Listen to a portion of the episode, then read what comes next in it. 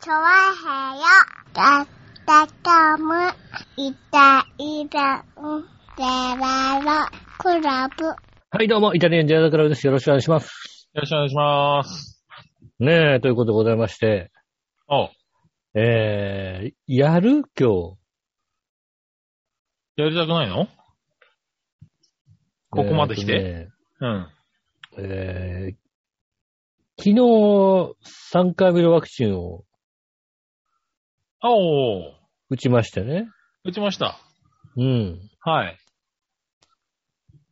で、あのー、現在、7の4分なんですけど、ああ、なるほど。うん。はいはい、はい。どうしますすか、やりますかか副作用でしょ副作用ですね。うん。え、ひ平熱はは、えっ、とね、6度5分ぐらい。あじゃあ大丈夫だよ。平熱より、平熱プラス1度よりいってないもんだって。うん。いうけん。ないんだよね。全然大丈夫だよ。うん。あの、今ね、基準がだいたい自分の平熱プラス1度だからさ。うん。出社基準ね。うん。じゃあ大丈あ夫。出社、出社大可能。うん。ほん、本当は5度5分じゃ。 なんだ本当はってよ。本当は5度5分。本当は5度5分はねえよ。ええそうそう、一時期ね、37度を超えてって言われてましたけどね。あの、それだとね、あの、暑い時外を歩いてくるとね、簡単に超えるっていうことが分かりまして。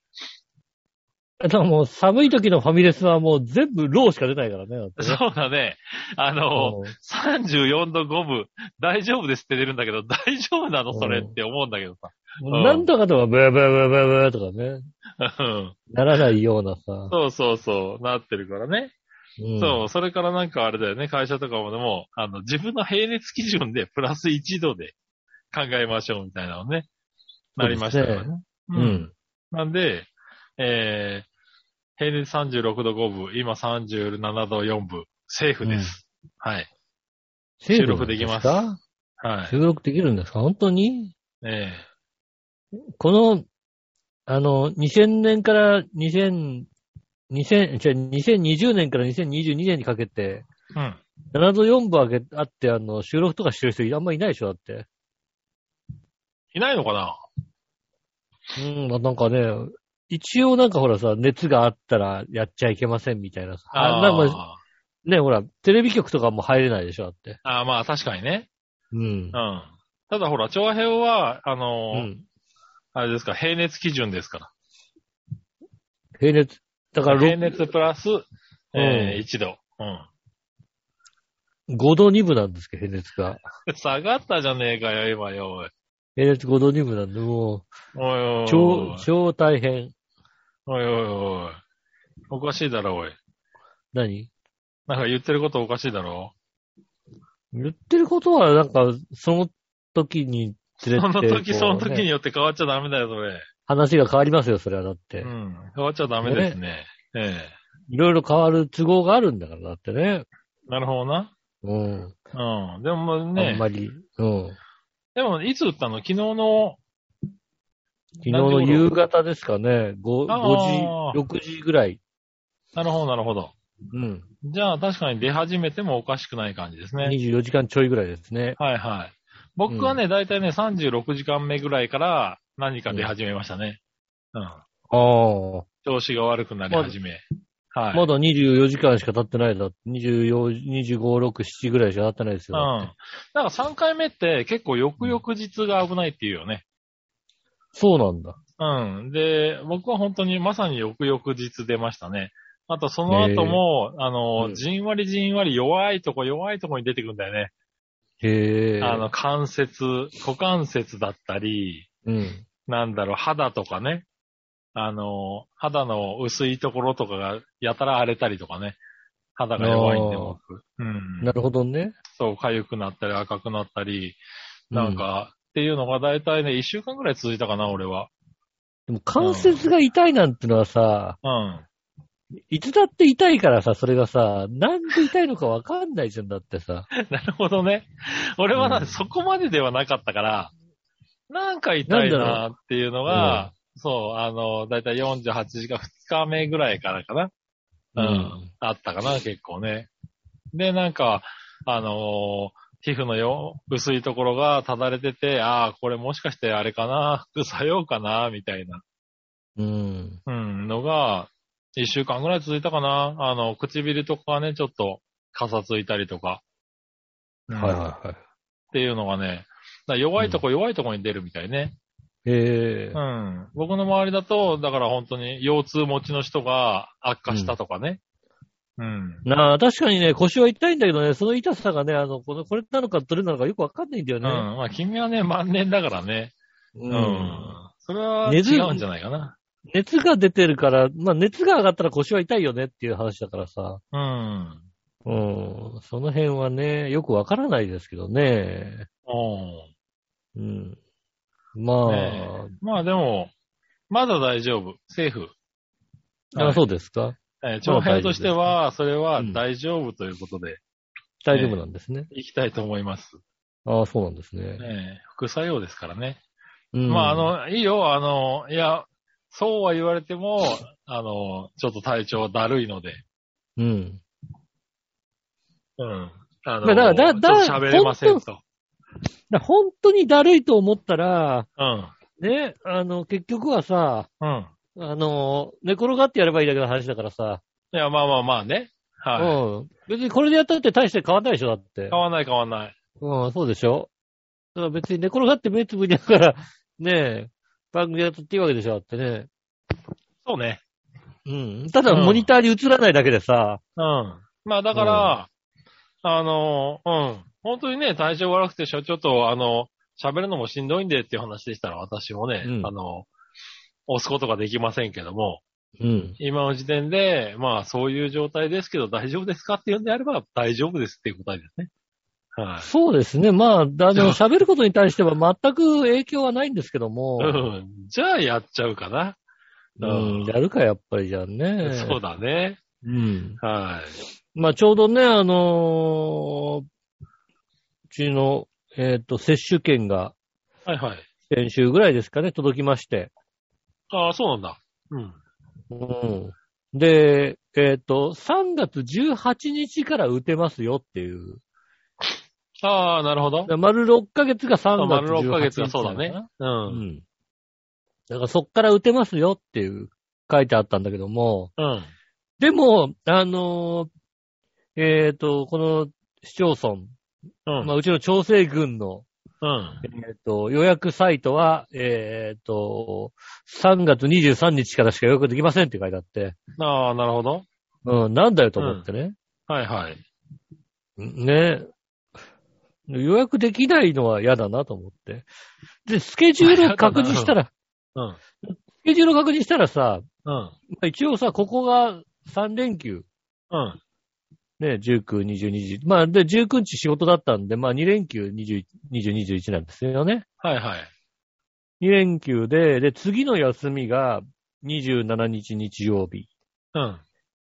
ただその翌日に、あの、割とあの、佳境に、佳境に迫った、あの、あれですね、家の打ち合わせが、もう、もう、あの、えっ、と、最後、これで確定して、次はもう、あの、OK の反抗すぐらいのはいはい。ところまで来てるわけですよ。うん。で、それを、発熱で流すのは嫌じゃないですか。なるほどね。うん。うん。と27日打てないと。うん。そうすると、翌週3日とかになるわけですよね。ああ、はいはい。うん。そうすると完全にもう2週間後とかになっちゃうんですよね。うん。でもったいないなと思って。うん。なんとか打てないかなと思って、ピコピコって調べたらば、あの、だ通勤は東京都に通勤してるんですね。うん。で、東京で調べたら、あの、予約なしで打てる大規模接種みたいのがああ、はいはい。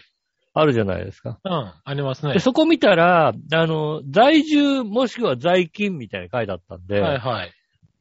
あ、在勤なら OK だなんだっうん。て、いろいろ調べたら、えっ、と、京、東京駅行港地下みたいに書いてあって、おうなどこだかよくわかんないんだけども、うん。は東京駅でいはい。まあやってできる。るまと。あまあ、で、し仕方が銀座なので、うん。で、まあ、その日はちょっとまあ、あのー通常よりか1時間ぐらいちょっと早く帰らせてもらいまして、はいはい。もうちょっとあの、ワクチンを予約なしで打ちに行くんで、みたいな感じでね。うん。もう、なんかそこ売ってるらしいんですよね、なんつって。はいはい。たら、まあ、土曜日の東京駅の、うん。えーワクチン会場ですね。うん。えー特に混雑もなく、うん。えーなんでしょうね。打つ人よりも、やっぱりこうね、あの、案内する人の方が多いぐらいの。ああ、なるほど。まだ、そうなんだよね。あの、チケットが、まだ回ってないっていうのもあるんだよね。そうですね。3回目のチケットがまだ回ってないですそうよそね。まあだ、るので。 3回目を打ち始めた人の中でも割と早い人グループだもんね。そうですね、こそうのですね。 3そうですね中旬。そう、だから、えっなと、んいかわゆ中る、旬ぐらいで、そうだね、8月、うんね、7月、8月ぐらいに打った人っていうのは、まだ早いそうですね人グループだからね。うん。うん。だからまだ、チケットが、あのー渡さ届いれててないなっいて人とこもも多多いいんんだだろろううねね。。うん。そういう感じでね、あの、行って。うん。で結局、どこだって言ったら、えー東京駅から、うん。えー二重橋前の駅に、の方に、向かっていく、えっ、と、地下通路をせき止めてうん。会場にしているという。おー。うん。ここなのね、みたいな。うんうん。こんなところでやってましてね。はいはい。なんでしょうね、あのーまあ、以前の時はね、あのー白子町という我が町の、えー健康センターみたいなところに行きまして、うん。打ったので、こうね、割とこう、並んでる中やったんですけども、はいはい。なのあのー本当に、あの、誰も並んでないんですよ。うん。で、まあ、ポンポンポンポン行くわけですよね。うん。で、各受付のところに、そうね、ちょっと時間がかかりそうな受付がなんか、10箇所ぐらいあるわけですよね。うん。 10箇所ぐらいあるけど、1人しかいないわけですよ。うん。はで、まあ当然ここですってこう手を挙げられて、いはい。そこに行って、残りの何組かの方はこう、死んだような目でこうね、待ってるわけですけども。ああーなんかね、もうちょっと混んでてくれないとちょっとあれ緊張するんだよ、なんかね。あ。そうなんだ。緊張するんだだ。からはい予約がないからさ、いくら来てもいいように人がさ、こうさ、あー最大マックスで配置されてんだよ、多分ね。多分ね、あまああのねね、うん。えっ、と、多分10人ぐらいいたところは3人でいいぐらいの感じの、なるほどね。うん、人の流れだったんですけどね。うん。なので、まあ大規模隊長だったので、え今回モデルナですね。ああ、そうですよね。はいはい。うんファイザー、ファイザー、モデルナのパターンだ。ファイザー、ファイザー、モデルナ。うん。モデルナだと半半量なのね。そうですね。今、モデルナ半量になってますね。うん。なんですよね。なんか世界一般一般的には、一番こう、抗体ができやすいみたいなね、うんこと言われてるやつですね。うん。でもやっぱ一番緊張感があったのは、うん。あれですね。えっ、と、まあ、大体問診の時必ずお名前を言ってくださいって言われるじゃないですうか。ん。問診とかなんかまあ、受付のとかはいではもお名前を言ってくださいとか、うん。えっ、とね、生年月日言ってくださいみたいな。はいはうん。で、こう、いざ打つぞになった時にうん聞かれたのが、まあ、お名前とか生年月日とか聞かれたんだけども、い。うん。 あの、何回目の何を打ちに来ましたかって言われて、何回目の何 え、えっと、えっと、3回目、三回目の、えっと、モデルナっていう、 あの、あのクイズ何みたいなさ。なるほどな。うん。うん。急にな。急に、何回目の何を打ったか聞きますって書いといてくれればさ、今回あーは、確かにねなんかう一個ん。前ぐらいのところにさ、今回は3回目のファイザー、あの、わえっ、と、モデルナを打ちに来ましたみたいなことをさ、はい来はますんでって書いといてくれればさ、いはいいんだけどさ、なんか、急に聞かれたのが、急に聞かれたのがそれで、ええっと、えっと、3, 三三三回目、3回目、3回目、3回目の、まあ、えっと、モモデルナ、あれ、多分、おじいちゃんとかだと一生終わんない時あるよ、だって。 あ、それ答えないと打ってくんないのかなそうそうそうそうそう。何をしに来たかってちゃんと言わないと、はいはい、あなたは何回目で何ですかっていうのを聞かれるんで、ああ。ああ。えっと、ええっと、5回目のシノバックとか言ったら打ってくんないのかな、やっぱり。 打ってくんなよ。違いますって言われて。じゃあ、そうなのか。うん。い一個戻りますみたいな。一個戻されるかもしれない。だって。あ、そうか。家庭を。あそううんか。一個戻って見てきてくださいみたいなこと言われるかもああ、それはなんかあれだね。ちょっと、ちゃんとしといてほしいね。そうね。うん。間違ったらどうなるのか間違え、間違えればよかったかな、逆にねそう。だよね。ううん。ねん。でえ、。パスワードが違いますみたいなことになるのかあ、な。そうだ、違いますとかなるかもしれないね。うん。ね、そう。 回数とか間違ってね、言う の、おじいちゃんとか間違えるよ、絶対。だってあれ。そうだよね。ようん4回目みたいな話になるよね。 4回目、3回目、4回目、あれ、どっちだったかな、なんて言って。うん。まあね、そうやってね、時間がかからないようにね、多分人をたくさんね、こう配置して、ああ。密にならないようにね、なるほどね。やるんでしょうけどもね。はいねえ、僕はまあね、接種証明書を、あの、なんだ、スマホに落としてあるんでね。ああ、ええ落とそう、俺も。一応何回目、いつ、あの、何を打ったかっていうのは、あの、出せるようになってるんで。まあね、どこで全部誰と何をしたみたいなことね。まあそんな感じですね。うん。いつ、何を打った。まあ、基本的にはね、僕は全部3つとも、3回ともファイザーだけど。うん。うん。でもなんかね、こう、いつ、いつ打ったまでは覚えてないもんね、確かにね。そうですね、確かにね。うん。でだから本当にあの、あのね、接種券が来て、あ、そっか、もう、もう半年経つんだ、みたいな感じですよね。う。そうだね。うん。うん。そうそう。俺もだから、2月の中旬ぐらいに接種券が来たのかな。で、予約しようとしたら、えっ、と、あなた3月1日からですよっていうのが書いてあって、はいはいはい。ああ、ちょっと早めに来るんだね、なんて思いながそうでら。ね。すね。そうそう。あれしたけどね。で、うん実際その時にも、やっぱり、あのー集団接種をやってたんだけど、うん。一応半年は待とうかな、みたいなね、気持ちで。はいはいはい。うん。3月1日まで伸びても、待ったけどね。うん。でもなんか、まあ、やっぱり、あの、集団接種のとこ行っても、いや、すちゃんと何日、何日でしたっていうのをちゃんと見られるから、半年経ったあーそうなら、んだ経ったらダメみたいよ。半年経ってないと、やっぱりダメはダメなんだ。も持ってってもね、あ、そうなんだ。逆、に、2回目を打った証拠があれば、うん。半年経って持ってきゃ大丈夫みたいな。3回目のああれがなくてもみたいなー。あーそうなんだ。感じなみたるいでほすどねね。。うんあーそういう風になってんだね。そうそうですねなんかね、ちょっとその辺がわかんなかったんだけどね。うんまあ一応、3月、ちょうど、ちょうど6ヶ月だったのかな、俺も。なるほどね。ちょうど6ヶ月で、ってね。ファイザーで。そう。まあ、だから2回目、3回目ともに、えっ、と、副反応バッチリっていう感じでしたね。ああ。あ、は1回目、2回目、2回目は、そうですね、副反応が、確か、7度1分出たんだよね、確か。あれももうひどい副反応でした ね。い。その一部は副反応じゃねえな、それ。ちょっと7度暑1分でもうその日がちょっと暑かっただけなんじゃねえか、おい。副反応がひどかったです ね、もうね。うん。ちょっと暑い外歩いてきたら絶対そのぐらいになったろう、だって。でもう今回はもう7度4分ですから、もうん。全然これはもう平熱だな、おい。う。ねえ、もうひどいもんですよ、もう。うん。なんだろう、でも本当にさ、ちゃんとさ、しっかりこう、久々に熱が出てる感じがするね、体がね。ああ、そうなんだ。うん。なるほどね。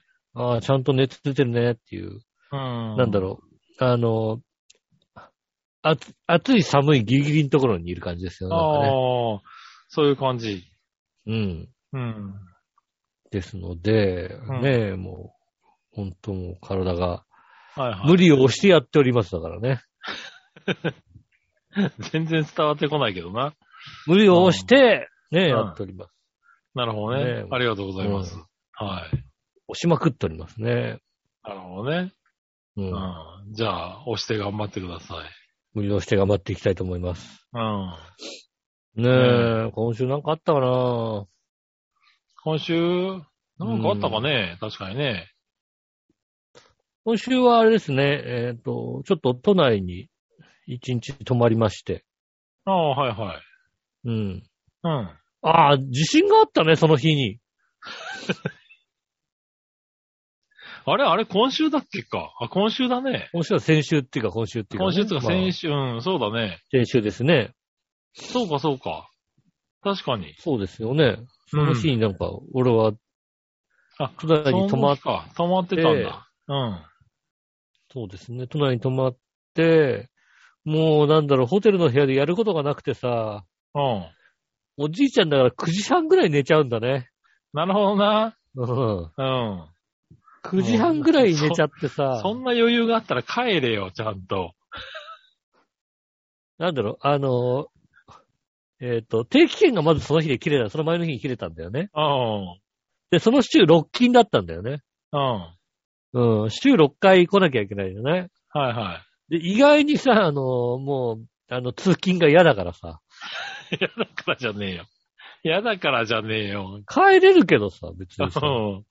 帰れるけど、帰れよ。帰れるけど嫌じゃんだって。と。なんで通勤が嫌だで、お前セレブか。お前だって考え、お前、お前、白子まで来たら一泊するだろうだって、どう考えたって。白子まで行ったらす一泊するけども。一泊するだろう、白子に行ったそれだっんてですよ旅行気分な俺だもんだって。一泊するだろうだっうて。ん。もう、日常の君は違うだろうだって。日帰りすると大変だなんていう話になるでしょ。うんあまあじゃあ一泊しようかなってなるじゃんだって。うん。ねえ、だから一泊しますよ、だから。なるほどな。うん。うで、一ん。泊して、ホテル泊まって9時半頃寝てたら、うん。揺れで起きたの、揺れて起きたのか。あああ。はい揺れてると思ってね。はい。うん。なるほどねもう、良くないですよね、ほんとね。何があの、震災以降、やっぱりあれですね。あの、下からゴーンって突き上げない限りは、うん。あ起きないっていうことしますね、やっぱりね。あ、それはよくない、慌てね。て。慌ててパあーッてこう、行ったり、起きた、こう起き上がったりさ、うん。もうもうなんかもう、なんだって感じじゃなくて、うーん、揺れてるな、大きいな、大きくなったな、大きくなったな、でも大きいけどこれは遠くではでかいなっていう。まあうんまあ、なんだろう、一気に崩れる、この、この揺れで崩れるとかそういうことはないなっていうんで、とりあえず揺れてる揺れてるっていう感じをこう、堪能しちゃいましたね。ああ。よくな起いきなかったね。です。起きなかったですね。あれは良くないですね。やっぱ良くパないッとよね起きてさ、うん。震災前だったらあれはもう、あんな地震があったらもうパッと起きて、うん、なんだって構えるとこですよ。本当にいや、割とこう、地震には、臆病だった方なので震災前だったら、反応した震災前だったらあの地震はもうすぐに起きて、電気つけて、うん。ねえ、テレビつけて、なんだってなるところですよ。おーうんそれ良くないね、じゃあね。それがもう、今じゃもう、うーん、この揺れはね、3、4、あ、4まで行ったね。4だね。遠くだからね、4は来るよね。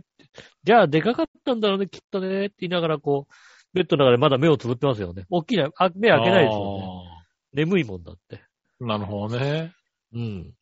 それは良くないね。よくなかったね。だから、あもうちょっとちゃんとしなきゃいけないなと思いましたね。あ、そうだね。うん。確かに。僕もあの日は珍しく早く寝たんですけどね。うん。うん。僕も7時、8時ぐらいに寝たのかな。疲れちあゃあっはいて。はい。うん。はいはい。で、やっぱり揺れで起きまして、うん。うん。あやっぱり揺れで、うん、この大きさでこの揺れ方は、とんでもないことがどっかで起こってると思ってね。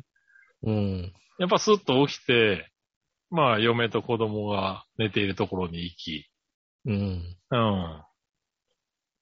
ちょっと、ちょっと偉いことになってるかもしんないって話をしてね。ああ、まねあえ一応ね、なんか、守るものが、ね、うんあるまあわけね、でだしかょらそう、距。離的に、あれだけど、もし海の上で、あの、起きた地震で、こんだけ地上が揺れたら、うん。やっぱ津波っていうのを考えるからね。う。うんん。いくらね、まね、東京湾沿いとはいえ、あの、海の近くですからね。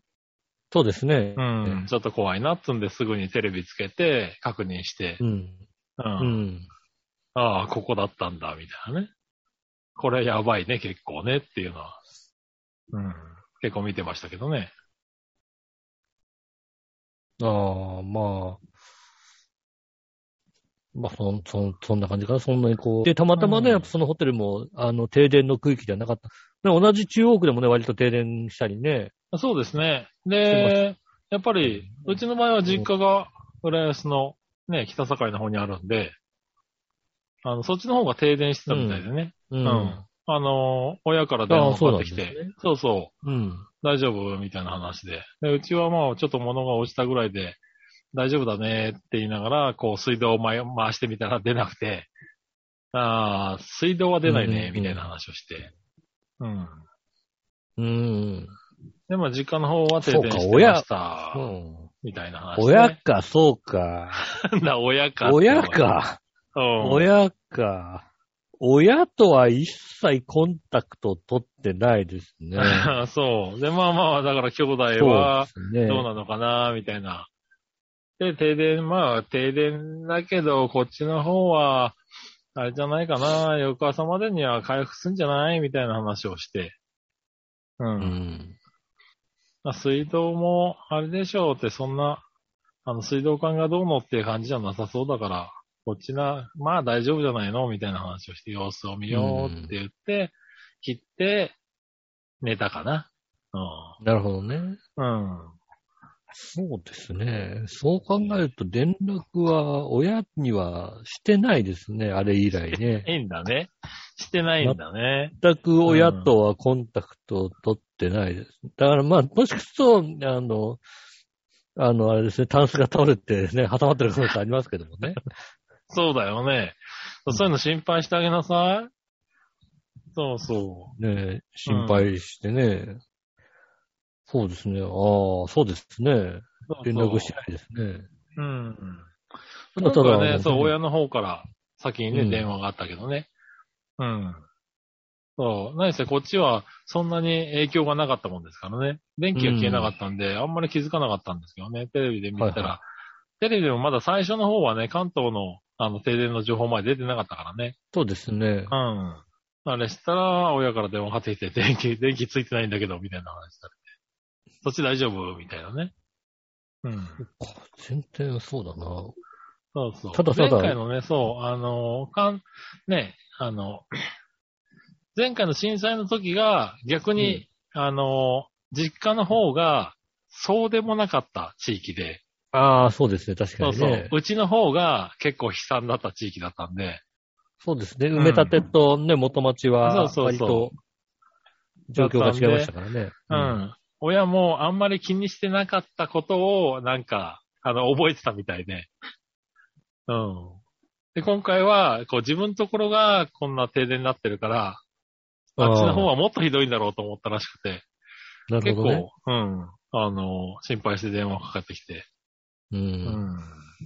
なかなかね、ありましたね、そですねそうういうことは。まあ、んそう考えると、だからちゃんとね、こう、ね、連絡網とかもね、しっかりしといた方がいいですね。いや、まあまあ、家だ族のからねそういうのはね、あの、そういうのがちゃんとできてたのは、そう、うちは、家族、なんかちゃんとしてるなとは思ったね、なんかね。うん。うちもね、あの、杉浦さんを含めたね、友人のね、 あの、グループラインにはね、あの、連絡しましたけども ね。あそうそうそうそう。あのーグループラインとかね、結構、あの、こういう時は役立つんだなと思ったね。う。ん。いろんなところがどうなってるのかっていうのはね、伝わりあって。そうですね。うん。で、あの、LINE にもね、なんか、今回は、あの、LINE のシステムなのかなあうの、ん自分が無事ですみたいな、あの、ステータス情報を登録できるようになってて。ああ、なるほどね。うん。でね、なんか、何人か登録したんで、僕も無事ですみたいなのを登録したけど、うんまあ、。それでなんかね、確認もできるっていうのは、うん。なんかこれも多分あれだよね、そういう震災後にできたシステムだよね。そうですきっとね、多分ね。うん。だからこういうのはなんか、どんどんしっかりしていってるのはいいんだろうなとは思ったうね。ん。うん。そうですね。そう、そっか、そっか。親か、そっか。親、 親、元大丈夫か な、親。今気づいたか。ああ、タンスの下かもしんないね、今頃ね。下にね、いて、うんあの、出れないね、なんて話をね、してるかもしれないですね。そうだね。うん。うん。それは注意した方がいいな。そうです、確かに。あれ、うんいい、いいねついた、 いいねついたか見とかないとな。あーえーっとそうだねうちの母から、うちの母からのいいねが、うん。最近ついてるかどうかだよね。それ、うんそれが一番だよ、きっとね。うん。それはね、重要だね。うん。それがついてな生いと、ち存ょっ確と、認ね。うん。生存確認として、親からいいねがついたかどうかっていうのがね。うん。えーっと、今日あげた写真に対して、えーっと、うちの親がいいねをしてるかどうかですね。はい。うーんえーっと、してる。あ、大丈夫です。生きてあまあ、す大丈夫だ。 うん生きてなるほどねもしかすると、わかんないけどね。あの、 もう、親指一本ぐらいしか動かなくて、いいねだけしかできない。いいねできるんなら、何かを送れなよん。か他のやつをくれって話だな。 うん。うん。で、確かにね。そうですね。うん。いや、まあでも元ね、気まあ、いいじゃない知ですらかせ。がないのが良い体力ということでね。うんございま して。うん。うんこの場合に使う言葉ではないけどな、多分な。んねえ、なので、だから、えよかったね。元気でよ、何よりですね、ということでね。そうですね。はいはい。ねえ、いや、でもね、ほあの、本当冗談じゃなく、それね、結構、あの、今回ね、これで、あの、怪我したりね、亡くなった方もいらっしゃいますからね。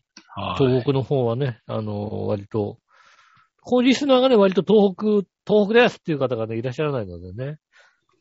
今はね、あの、うんそう、メールいただいてる方はね、ただ聞いてる方には多分いらっしゃると思うんでね。いるのかな、いやろっいぱろとり。。うん。大変だったよ。ね、まあ、あの、大大変だ変だっったたよ方っていう方がいらっしゃったらね、ぜひは何かね、あの、メールでも送っていただければ、い。うん。ね、大変だったね、の言葉でも返せ返せますんでね。まあ、確かにね。 はい。うん。それ以上なんか大したね、余計なことは言えない、ま、言えませんけどもね。まあそうですね。まあはい新幹線とかもね、今まだ通じてないんでね、大変だと思いますけねどえ、あれはちょっとまだ時間かかりそうだから大変だよね。うん。ねえ。だからもうまだ、ねなんかあの、東北本線の特急列車とか走らせりゃいいのかなと思ってね、うん。こう調べたら全然、まあ、い一日、なんか2往復ぐらいしてんのかなうん。えっ、と、那須塩原まで、えー新幹線が行ってるから、那須塩原から、えっ、と、仙、仙台じゃないのか。えっ、と、あ、仙台か。仙台行きの、あの、特別快速、臨時快速みたいなのが出てるんですよね。うん。うん。ああいうのなんかどんどん走らせればいいのかなと思って。だからよくよく調べると、うん。 えっ、と、那須塩原の先の黒磯のところで、えっ、と、交流と直流が入れ替わるんだよね。おーそうなんだ。そこまで直流なんだけど、そっから先は交流なんだって。うん。だから、その、直流、交流が、一気に駆け抜けられるような電車がないと、あないんだけど、いけないんだけど、それが浮いてるのがほとんどないらしいんだよね、どうもね。あ。あの、秋田の方に走っている、だ日本海側に走ってるのが一編成浮いたからそれで動かしてるみたいな感じで、まあ、あの、常磐線の方が繋がってくれれば、その常磐線の特急をそのまま、えー仙台まで走らせるみたいなことはやれるみたいなんですけども、なかなかそういうことぐらいしかできないみたいでね。うん。うん。その辺も時間かかるみたいなんですけど、まあ、ねえ、高速バスとか、まあ、ね高速道路はね、一応繋がってね、応急処置ですけど、繋がったみたいなんでね、うん。これも皆さんふ不眠不休とかでやったんでしょうからね、綺麗になりまいやまあしね綺麗というか、繋がるようになりましたんでね。うねん。えまあ、そういうのを皆使さんっがねてしかないからね。そうですね。大変ですけども、うんえ。ーまだ何が起こるかね、わからないですけども、うん気をつけていただきたいなと思います。それでは今週も参りましょう。井上杉村のイタリアンジェラートクラブ。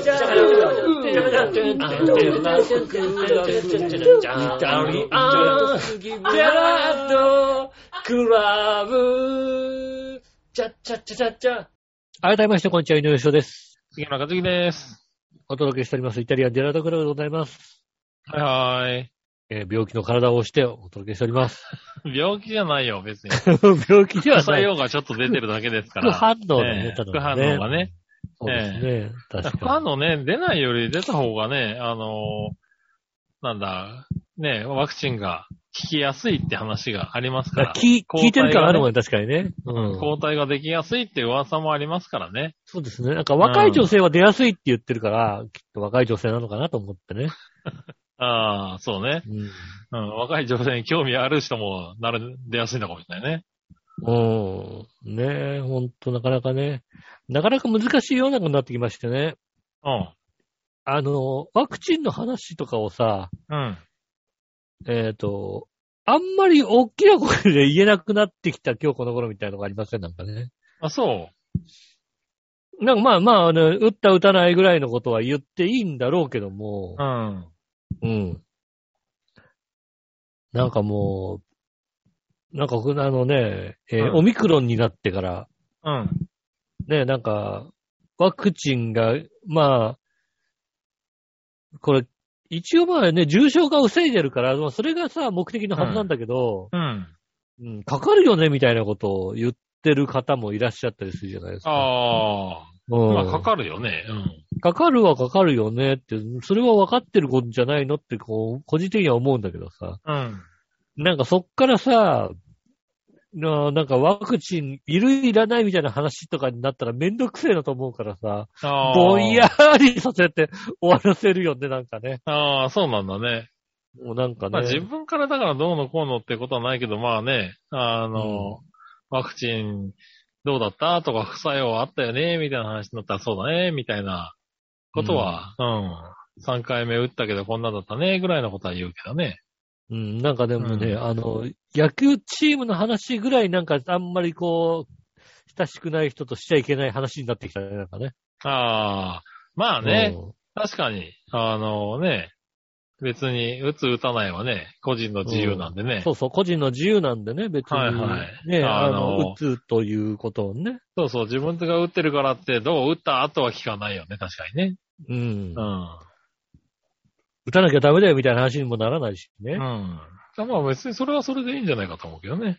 うん。うん。でなんかね、やっぱりね、そういうのはね、ちょっと、ね、いろいろ、えー、思想があるみたいでね、なかなか難しいもん、もんだなと思いますよね。大人ってやだなと思いますね、なんか ね。なるほどね。うんああ、で、まあそれはそうかもしれないね。そうですね。うん。それは確かにちょっと気をつけて話した方がいい場合もあるね。そうね。うん。うん。そうね。まあまあまあ、確かそう、そういうのね、いろ、いろん、だんだんいろんなことでさ、多くなってきてじゃん。なんかまにあ、うん。ね、あの、LGBT の問題とかも割とさ、うん。ねねえ、男だからみたいなこと言っちゃいけないみたいなさ。ああ、うん。うん、まあ確かに。それはね、実際にね、実際に何度か言われてるね。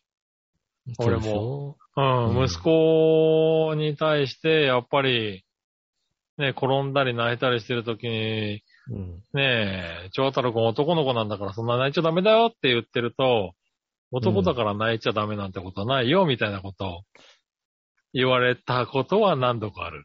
うん。うん。いや、いやいや、男の子だから泣いちゃダメですって 言っちゃうんだだかけらどさもう、もう、うんもうダメ、今、今 ダメなんだ。だよね、今ね。うん。うんうんそう、だから、ああ、ああ難しいなと思だからまあ、だから、あの、言うんであれば、う。うん。えー、ね、杉村家だからそういうんで泣いちゃダメだよっていうこと言わなきゃいけない。なんだ、杉村、 杉村家だからってなんだわ。杉村だからうね。ん。うん。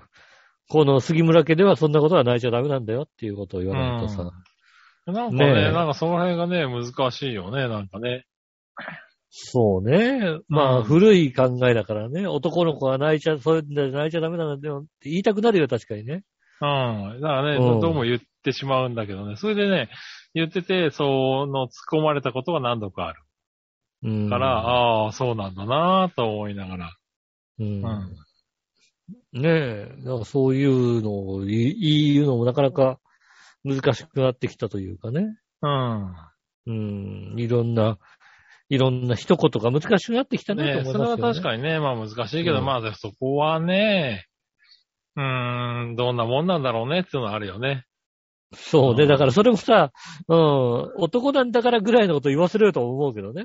そうそうそう。だからそれも、うんうーん、ね、まだこう、ね、3歳、4歳ぐらいだと、ね、うん、しかもね、あの、赤の他人の家のさ、人の話じゃなくて、てめんちの子供のことに対して、そうなんだね、よね男の子なんだからって言ってる分には別に何が問題があるのだって思うんだけそど、うそうそう、思ってしまうんだけどね。うただ、もしかすると、もうその時点で、ね、あの、その、男、男っていう感情がない場合もあるじゃないですか、その、まあね。ね、うん万が一。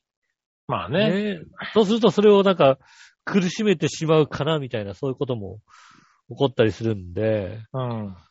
だからなんかもうちょっとだからさ、ね、ごまか、なんかぼやかしてね、ねえ、ほらもう、うんなんだから、ほらもう泣かないのって 言われなんるでですよねなんでうん。お前ほんともう、うんなんだから、転んだら泣かないんだよ、余計ダメだろ、なんか、おい、それ。計 なんでうん。ほらだから本当にね。だからもう、あらら我慢しなさいよ、本当にもう。って言えばいいんですよ、だからね。なるほどな。そうすれば、ななんとかわかんないけど、我慢しなきゃい余けない計のだ、かと余計ダメな気がするけどな。思うんじゃないので、う突ん。っ込みづらくなるじゃないですかね。ねえ。なかなかね、難しいとこですよ。で、まあねそう、そうやって言われて、ああ、そうなんだなと思って、こそうだよ、確かう、にじゃあ、どうすればいいいいかなみたいなのをね、考えたりなんかしてね。うん。ああ。それはもうね、あの、うん。どうすればいいか知らない。それも人んちの子供に対しては知らねえよとしそかう、。知らないよね。そでうもですそうだよね。でも知らないようになるんだよね。そそう。うん。その男の子が泣いちゃいけませんって言われるんだけど、じゃあどうすればっていうと、知らねえよって顔をするんだよね。そうですね。それがね、難しいところだね。ううんん。確かに。ああ、痛いね、痛いね、痛い、痛い時は泣いていいんだよって言ったらおかしいでしょ、だってっていうね。ああ。うん。 だからまだ痛いね、痛いね、痛いね、デートリッヒとか言えばいいんじゃないおっさんか。うそうすればいいんだよね。ん。ねえ、わかんないけどね。うん、で、ね、あ小松正夫先生のギャグをね、こうやってくれるんじゃないですかね。ば ねえ、まあね。いいんだけども。うんなかなかまあでもそんなのはね、あんまり気にすることもなく、気にしてたら何も言えないんでね、今この世の中ね。そうだね。子供に対して本当だから、なんかし、叱るとかしちゃいけないみたいな、そういうさ、うん。風潮じゃないですか。のあるある。うん。うん怒ってると、なんか、すごい目で見られたりする。ねえ。うん。でもさなんか、そう、DV なんじゃないかみたいなさ。でもうさ、ん一人っ子なんだからさ、それぐらいのことはさ、やらないとさ、わわかんねえじゃんって思うじゃっん。ていうのやは、っまあね、だから、でそれでうんまあ言われたことがないから、あれだけどぱも、りうん、突っ込突っ込むまでの人はいないけども、さ、うん。でも、ね、なんか、きっとなんか言いたいんだろうなっていう感じの視線はよく感じるよね。まあ、だってね、うやっぱりあのーじゃあ兄弟がいたからさ、うん。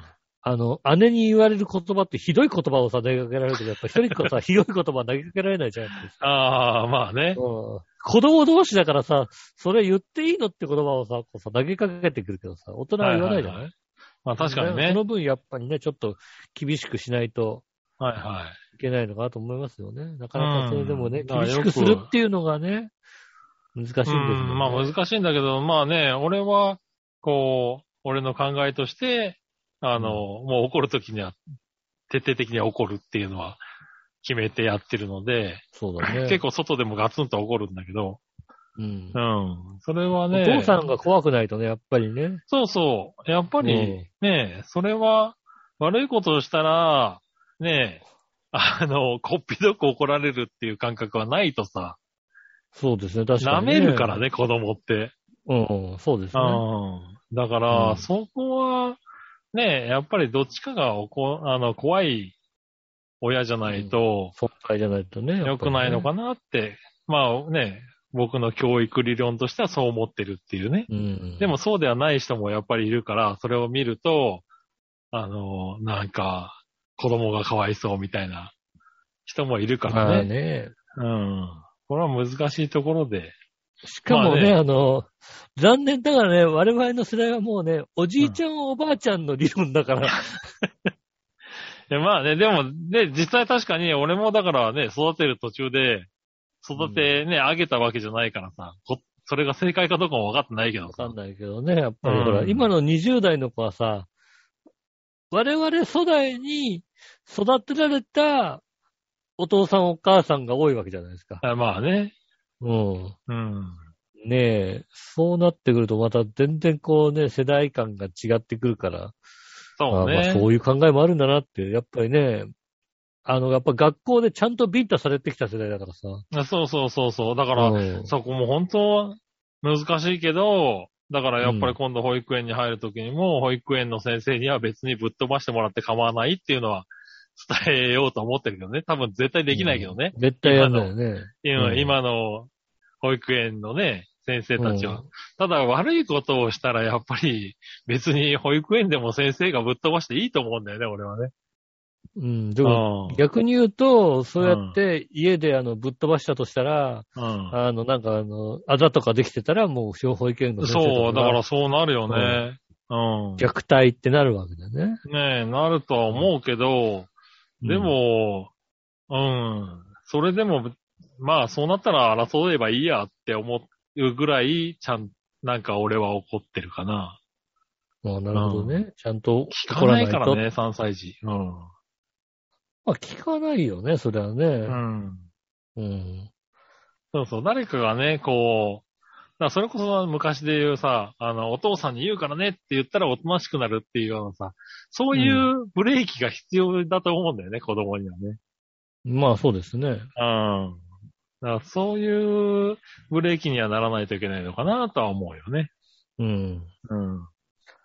そうですね。ねなかなか、やっぱ子子育ては大変だなと難思う。しいよね。だからこれ聞いててもやっぱり、ええーって思う人もいるだろうし。いやいや、いっぱいいると思いますよね。もう、もう。やっぱそうじゃないといけないよねって。でもできないけどねっていう人もいっぱいいるだろうし。あの。来週の投稿はね、もうね、もう炎上ですよ、もうね。で まあまあまあまあ、あの、うん炎上するぐらいいろんな意見が来たら面白いね。なんかね、そういう討論はしてみたい。う。。うんとは思うけどね。ねえ。いや、悩みどこですよ。みんな悩んでると思う、こんなの。まあ、そりゃそうだよね。もうだからその悩みをさ、二十歳ぐらいでしなきゃいけないんだから大変だよね。本当に大変だとうん。思ほんと、それはそう思う。うん、俺、う。もう、あの、一応50近くなってるからさ、理論がある程度はしっかりしてるじゃない遅くなって子供産んで、よかったって思うところはそこだよね。うん。うん、俺これ25、6の精神状態で、うん。この子育てできたかって言われると、わかんないもんね。まあ、その代わりね、あの、ね、若いから体力があるとまあかさ。体力はね、あって遊べたりするかもしんないけど、うん。このストレスに耐えられたかなって思うときあるもんね、確かにね。まあね、その辺はね、よしあしでしょうけどもね、そういう、んまあ、それでね、まあ良かったというところもあるんでね。まあね、う。うんん。だからね、どっちもどっちだけども、それはね、非常に思うね。うん。ねえ。ほんとね。皆さんもご意見がありましたら、ぜひ、 そうですこねち。ら番組のまではい。あのね、ご連絡いただければ、ご連絡いただきたいと思いますね。えー熱い討論できますよっていうことね。うんははい。ねお願いします。そしたおら、願えいっしまと、すふつおた行きましょいはい。う。えー、ふつおた、えー、小原茂久さん。ありがとうございます。局長吉尾さん、我の姉さん、セイントセイヤさん、ネビュラチェーンを振り回しながら聞いています。 そうですか。あれかな全然、全然わか んない。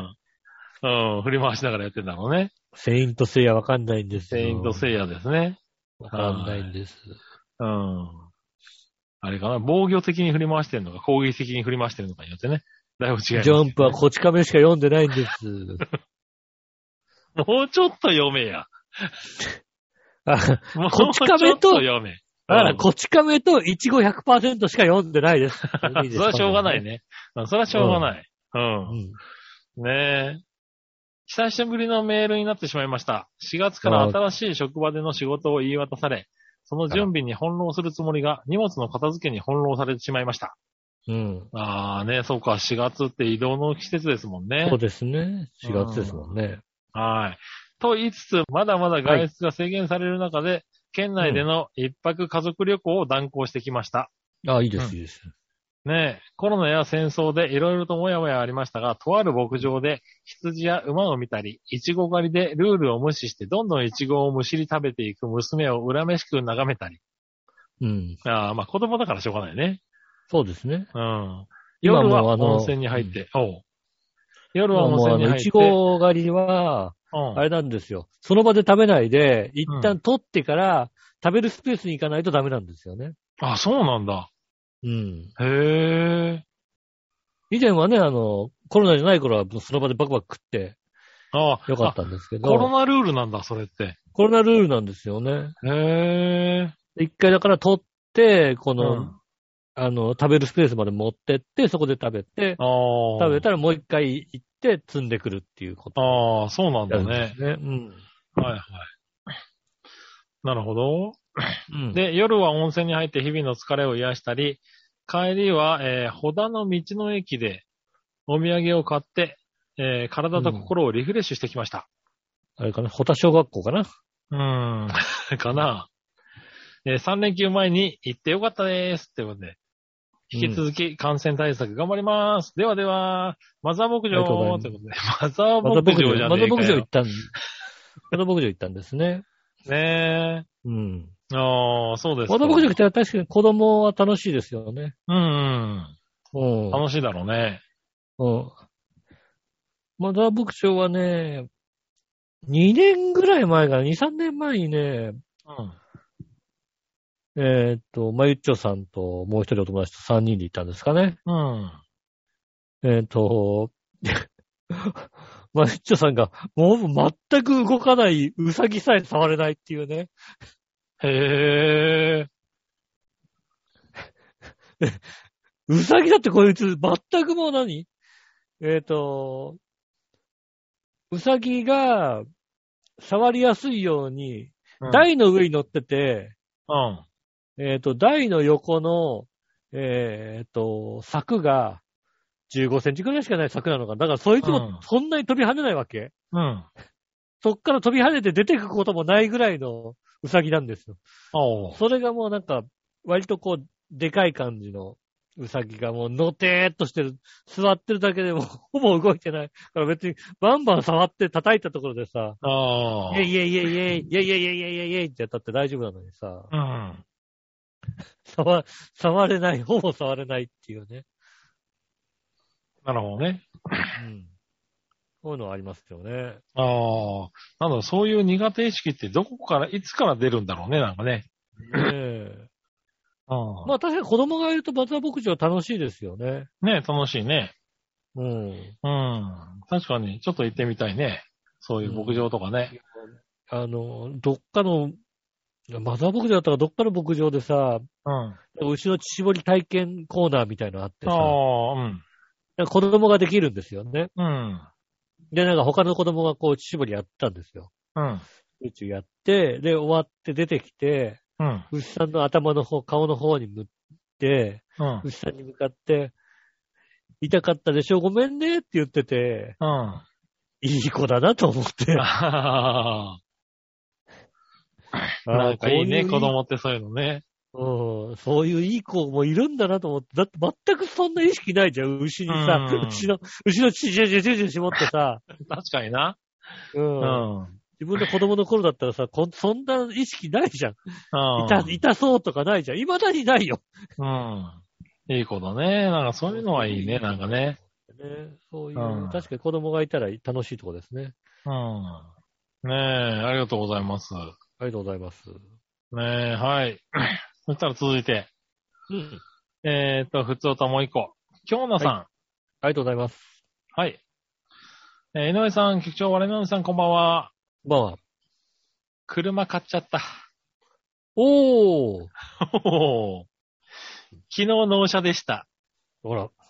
新しい車はケーキは液晶だし、ハンドルにやたらとボタンがついてるし、サイドブレーキは。はオートだし、サイドブレーキがオートオートサイドブレーキがオートってなんだ ど、どっちのオートなのは、白、白鵬白鵬じゃないのこうじゃね。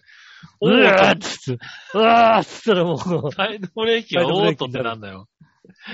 違うのかハックってなんだえー、ねえ、えー自動、え、サイドブレーキがオート、自動ってどういうことだいや、だからまあ、あの、ブレーキを踏んだら自動的にサイドブレーキかかるようになわったかるのかなへえ、あるよね、たまにね。ああ、そうなんだ。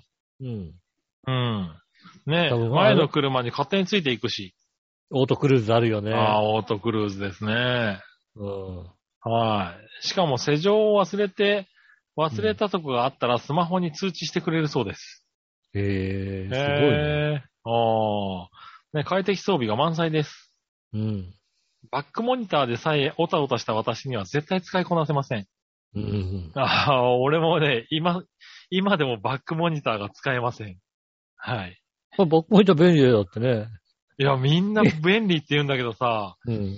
あれを見て、ば、あれを見て駐車できないや。ああどうやってしてんのかわかんない。そうまあ、あの、言ってみたもの、うちの車にもバックモニターついてないですからね。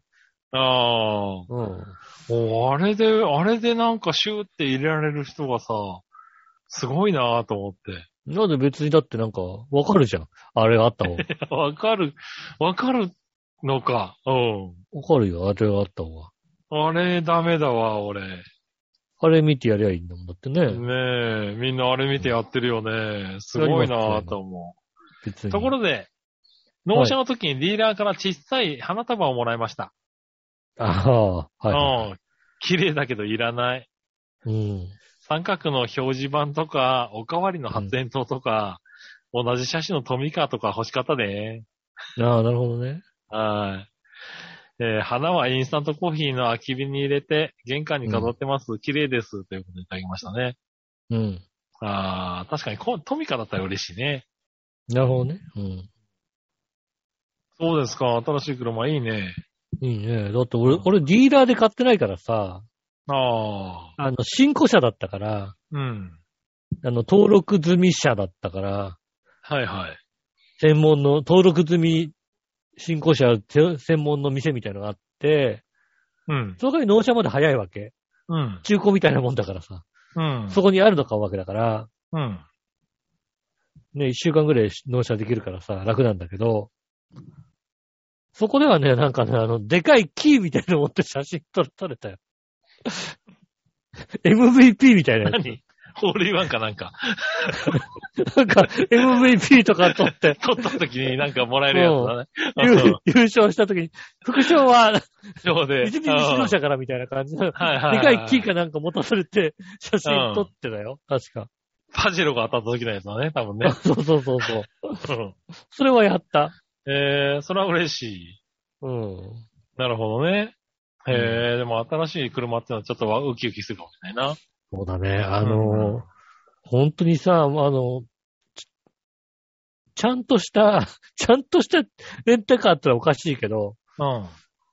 だいたいずっとなんかあの、ニコニコレンタカー的なところしか使ってなかったから、ああ、うん。北海道旅行とか行ったらさ、あの、ちゃんとオリックスレンタカーとかで借りるとさ、ああの、ノーと E パワーみたいなのが来ちゃうから。あ、うん。うん。そうなんつうの、あの、順番がわかんなくなる。順番がわかんなくなる。うん。うん。だからなんだろう、俺、キーさして、はエンジンかけて、い。で、ドライブ入れて、うで、んハンドブレーキを下ろして、走り出すっていうのが、もう順番がよくわかんなくなっちゃうんだよね。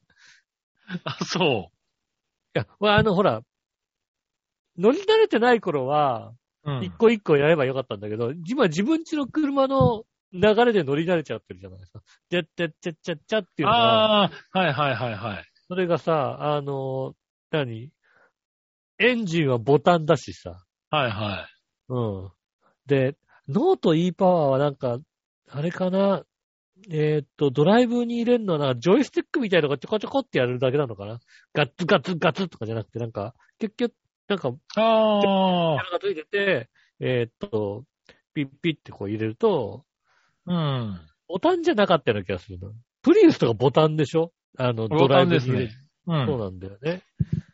それじゃない、ちょっとちっちゃな、なんか、あれを押し合って、で、ハンドブレーキを下ろして発射するのうんになんか、うん、なんか、ちゅあ、あ、ここは、そうこ、これ、これで、これで走り出して大丈夫かなみたいな。そうだ。ね。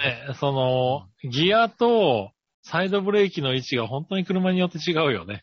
違うよね。足のところもあるし。それを、オートなんて言われたらもう全くわかんないです。うん。確かに。う。うんん、でも、あの、確果かに敢にオートクルーズを使いたがるんだよね、俺ね。ああ、なんか便利らしいね。うん。ねえ慣れると。うん。と今のさ、車はさ、何にもついてないんですよね、基本的には。まあね。あの、バックモニターもついてなければ、うん。カーナビしかついてないよ。うん。うん。それぐらいしかついてない。あとは、もうほぼついてない、あの、エレクトリック系の新しいあれは全くついてない感じの。うん。で、レンタカーがたまに借りるとオートクルーズがついてるから、じゃあ、なんか、前の車を追って、100キロでみたいな。うん。設はで、できたのかなみたいな。いはいはい。なんかそれも信頼していいのかどうかみたいなところですようね。ん。うん。確かにね。俺なんかはもう、常に借り、あの、車はタイムズで借りてるんで、はいはそのい。時その時で必要な車を借りてるんで、はいはいはい。そうですね。あの、常に新鮮な、あの、気持ちで乗るんで、そうですね。確かにね。うん。もう当たり前がないので、毎回悩みますよ。うん。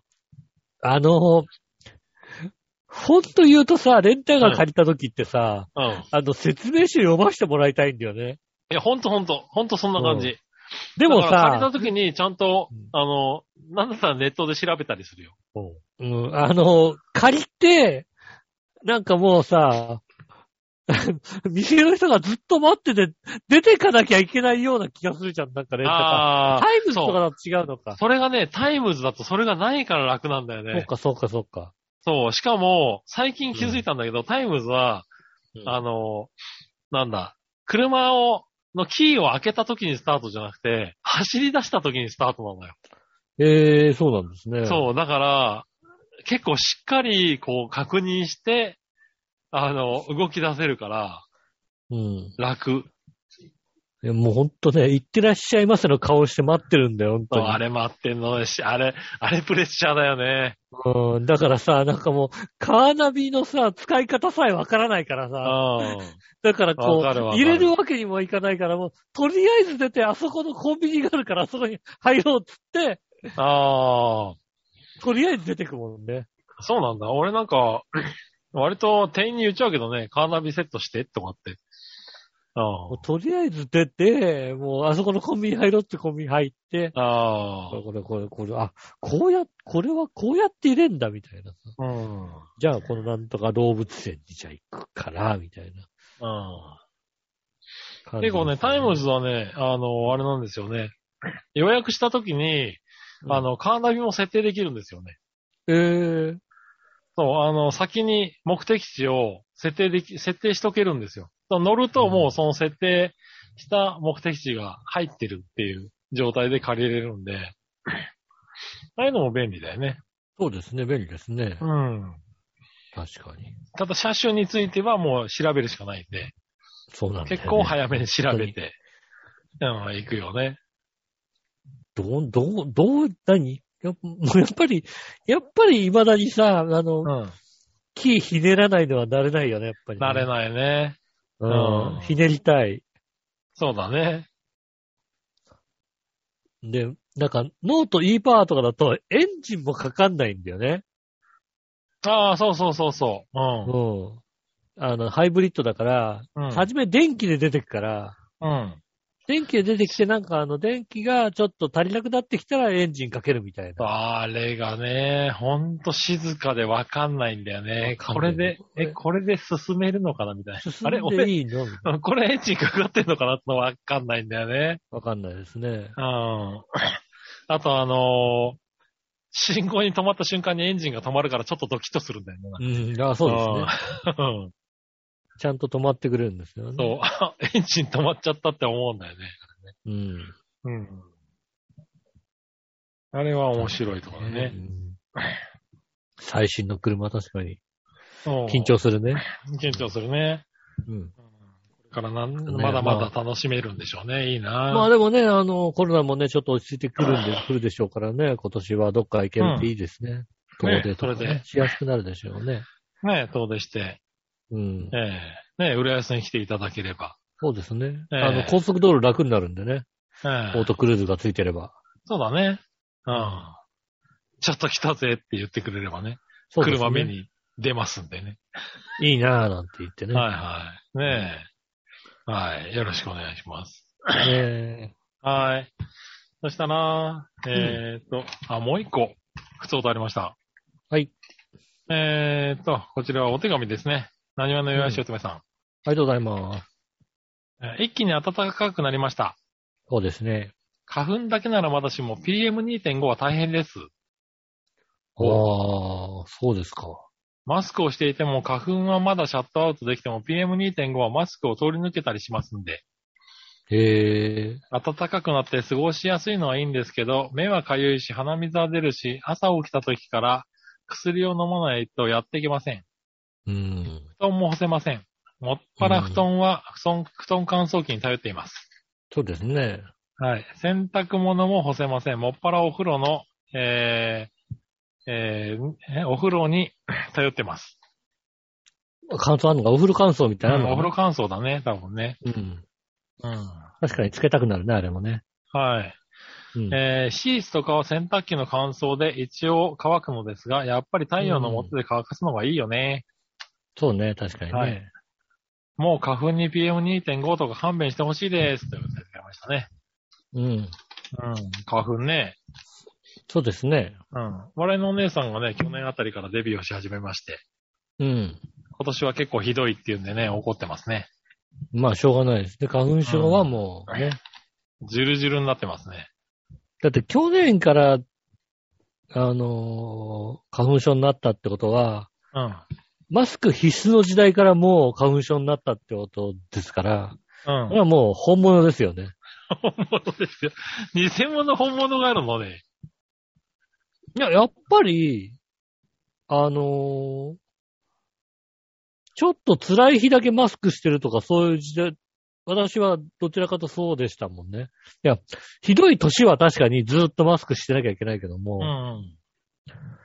あ、今日は、今日ひどいからちょっとマスクしようかなぐらいの話でしたから、なるほどね。うん。それがだから、あの、通常、常に大体外を外出するときはマスクしてる状態で、花粉症だって、もう、なっちゃう人は相当ですよ、だから。ねうん。え。なかな間か、ね。違いないですね。大変ですね。大変ですね僕は全然まだですけどね。まはあ、いいつ起こるかわかりませんよ。まあわかんないからね。うん。あれですけれどね。行はきい。ますよ。はい。ねえ、頑張ってください。頑張ってください。はい、ありがとうございます。そしたら、コーナー行きましょう。今週のテーマのコーナえー、はい。えー今週のテーマは、思い出のゲームソフトはですね。ー。はい、はい、行ってみましょうんう。。小原茂久さん。ありがとうございます。思い出のゲームソフトは、うん局長吉野さん、笑いのお姉さん、お見送り芸人、新一さん、とりあえず聞いています。ああ、R1 グランプリおめでとうございま おめでとうございますね。うんとりあえず、まあでも、とりあえず見る感じだな、確かにな。 す。うん。うん。さて、私の思い出のゲームソフトですが、たくさんあるのですが、やはり SNK が出していたファミコンソフト、ベースボールスターという野球ゲームですね。 うわあ、ベースボールさ。ベースボールスターね。うんうん。えー、数ある野球ゲームの中で、このソフトは全くのオリジナルキャラが出ており、そうだね。日本やメジャーリーグのプロ野球の要素が一切ないところも面白かったとないないない記憶しています。そうですね。知ってる方がいたらそれだけで嬉しいです。ではでは、ああ、 8時持半。ってた、も持ってあた、ー持ってた。俺知ってる知ってる。うん。あれだね、野球ゲームの中で割とクソゲーだよね。だってねいや、でもお私は嫌いじゃなかったですよ。あそうなんだ。うん。うん。ねえ。あ知ってるね。そうそうですそう。ね。うん。全く関係ないね。そうですね。ああ、ねえやったやった。やったあやあー、った。それが1位ってすごいな。そうですね。あ1位って確かにねわけじゃないのか。思い出に残るね。思い出に残ってるね。確かに。はいはいはいはい。うんねえ、ありがとうございます。ありがとうございます。ねえ、大丈夫、知ってる。知ってるね、確かにうね。ん。この辺はね。うん。はい、ありがとうございます。ありがとうございます。あえっ、と、京奈さん。りがとうございます。思い出のゲームソフトはですが、うん。スーパーファミコンのゼルダの伝説です。うん。相当やり込みました。えノーミスクリアまであとちょっとのところで猫にリセットボタンを押されました。ー。あーあ あああー、ー。ね。あうん悲しいねどのぐらいブチ切れたんだろうね、これね。ーうんうん。ねえ、どこにもぶつけられない怒りね。そうですね。あーあー、ねえ。ああ、でもゼルダの伝説なんだね。スーパーファミコン。うん。ねえ、あありがとうございファます。ミコンはね、うん。なかなかね、あの、ちょっと前にね、あの、宿に泊まった時にね、ホテル、地方の、伊豆かなんかのホテルに泊まった時にね、うん。あの、部屋にスーパーファミコンがあってね、うん。あの、ゲームを貸し出してくれるっていうね、宿がありましたね。あーなるほど。うん。あの、スーパーファミコンはね、そこまで思い入れがないってことがね、判明しましたよね。ああ、でもほんとそうなのかもしんない。ファミコンだとやっぱり、僕らの世代はね。う。うんん。ああ、これだとか、ああー、これだっていうのあるんですけど、ススーパーファミコンになっちゃうと、うん、うん。ああ、まあ F0 もやったし、みたいな。やったけど、やったけど思ってい、話ね思い入れがそんなにないよね、みたいな。うん。確かにそうだね。。ファミコンになっちゃうね。ファミコンになっちゃうね。うん。うん。確かにね。そうですね。うん。思い出のゲームっていうと、もう本当にあれだよね。マリオブラザーズとかそういうレベルになっちゃうよね。なあ、まあ、一個一個だから、あの辺のソフトはさ、一個一個思い入れがあるよね、確うかにね。ん。友達とよくやって盛り上がったのは本当に。あの辺になってきちゃうからね、もうおじさんたちはね。そうですね。あの、スーパーマリオを初めて見た時の、あの衝撃感衝というか撃はなかったよ、確かにね。うんもうなんだろう。多分ね、あの、フファミコンのスーパー、あえっと、スーパーマリオの CM がテレビで流れた時のあの、スピード感というか、横スクロールのスピード感でうん。跳ね回ってるあの動きがもう衝撃だったよ、なんかね。えなんだかよくわかんなかったもんね。んただ面白そうっていうのが、うん、そうそうそう、ほんとそんな感じだったよね。でも友達の金子くんちがさ、早めに買ったもんだから行ったら面白くてね。ああ、そうなんね。うち宇田川くんだね。ああ、そうなんですね。うん。そう、確かにやりましたね。やったね。そうだね。ファミコンだな、やっぱな、確かにね。そうですね。ファミコンですね。確かにうね。ん。ねえ、ありがとうございあま。りがとうございますはーい。そしたら、えーっと、以上ですかね。す。うん。はい。たら、えー続いてさあ、どっちのコーナえー、さあどっちは前回の続き、えー、ほぼ現金は、ほぼ電子マネーは、どっちも使う、どれってですね。ー なるほどな。うん。やってみましょう。小原茂久さん。はい。局長吉野さん、我の姉さん、ゼレンスキーさん、元コメディアンと聞いています。ありがとうございます。ありがとうござい大変ですね。大変な時はありがとうございます。ます。ありがとうございます。ねえ。さて、私は、どっちも使うです。うん。先日、シーグライアスのニューデイズで買い物をした際、コンビニには珍しく完全セルフレジがあったため、あるね。パンをスキャンし、支払いをしようとしたら、その時に限って電子マネーにはお金が入っておらず、うん。現金で払おうとしたら、現金対応はしていませんでした。そうですね。セルフレジそうですよね。うん。キャンセルし、隣の友人レジで支払いましたが、とてもまだろっこしかったです。ん現金を使えるお店自体が減ったりなくなったりするのでしょうかなんだか寂しい気もしますね。ではでは、そうですね。渋沢栄ありがとうござい一っていただきましたね。ますああ、次の一枚札ですね。うん、ねありがとうございます。ありがとうございます。ああ、ねまあそうなのかもしんないね。あのーコンビニとかね、割とこう、セルフレジがちょこちょこ増えてきましてね。うん。あの、癖なんのかなコンビニのセルフレジでさ、うん。レジ打つときにさ、うん。あの、すごい急いじゃうのはさ、癖なんだろうね。癖だね、多分ね、それね。うんなんか別にさ、一個ずつピッ、ピッってやればいいんだけどさ、なんかさ、もうさ、もうピッピッピッピッピッ、そうだね。癖だな。異様にそれな、異様に早いのが癖なんだよね。うん。ねえ。そう、これの話で言うとね、俺ついね、ほんと一昨日かな、うん。うん。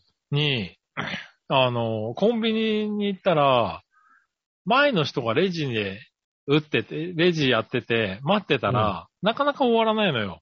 うん。で、なんか揉めてんのね。うん。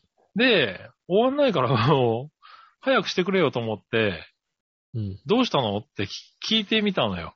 うん。聞きに行ったの。そしたら、えっ、と、スイカしか持ってないと。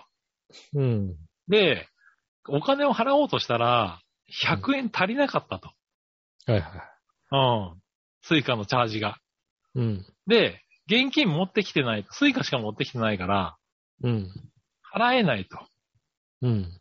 だから、ジュースを1本キャンセルしたいって言ったらしいんだけど、うん。店員が分かってなかったのかな、うんできないって言い張ってるんだよね。あー。うんもう、あの、足りない分だけ払っちゃったから、残りの100円を払ってもらわないと、このレジは生産終わらないうん店員が。言い張っていて、ででもキャンセルしないとお金ないからどうにもならないって言うんだけど、いや、とは言われても、あと100円払ってもらわないと、どうにもならないっていうね、あの、積んじゃってるんだよね。 二人の話が。それは多分、あの、レジの子が間違ってるよ、多分いねや、。だからまあね、多分、うんいや、キャンセルすりゃいいんじゃねえの全、全キャンセル。なんだったら全キャンセルしてもう一回打ち直せばいいし、一う個んキャンセルってなんかできんじゃないのって思ったんだけど、えっとうね、ん。まあ、やり方としては、うん。元コンビニ店員としては多分なんですけど、まず、ピッとやって足りなかった時には、それはもう支払わない。うん。支払ってないか、だから引かれてないはず。そう、多分その時点では支払っ、あの、そう、引かれてないんだよね、多分ね。引かれてないはず。ただ、えっ、と、レジの途中なんで、取り消しができないのは確か。うん、ああ、そうなんだ。うん。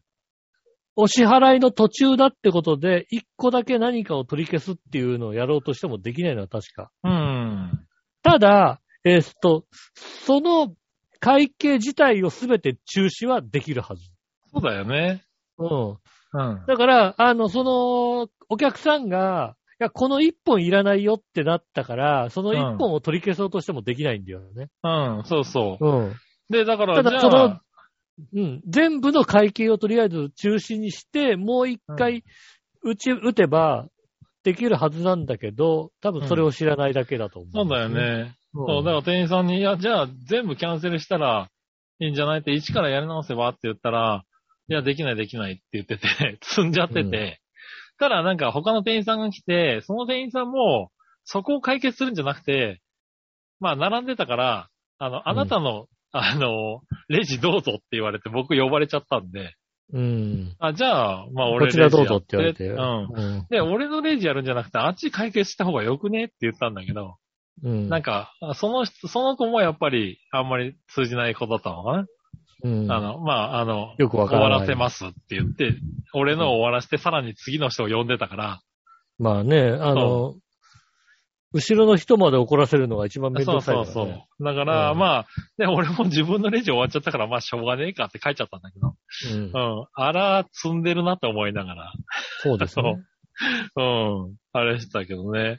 うなん、か、ね、そういう、電子マネーだと、そういう時ちょっと困るよね。そうですね。うん。あ、チャージがないっていう時ね。うん。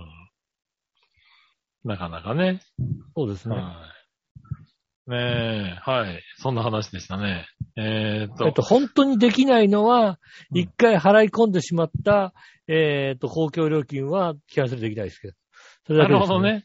あーあ。それはしょうがないよね、多分ね。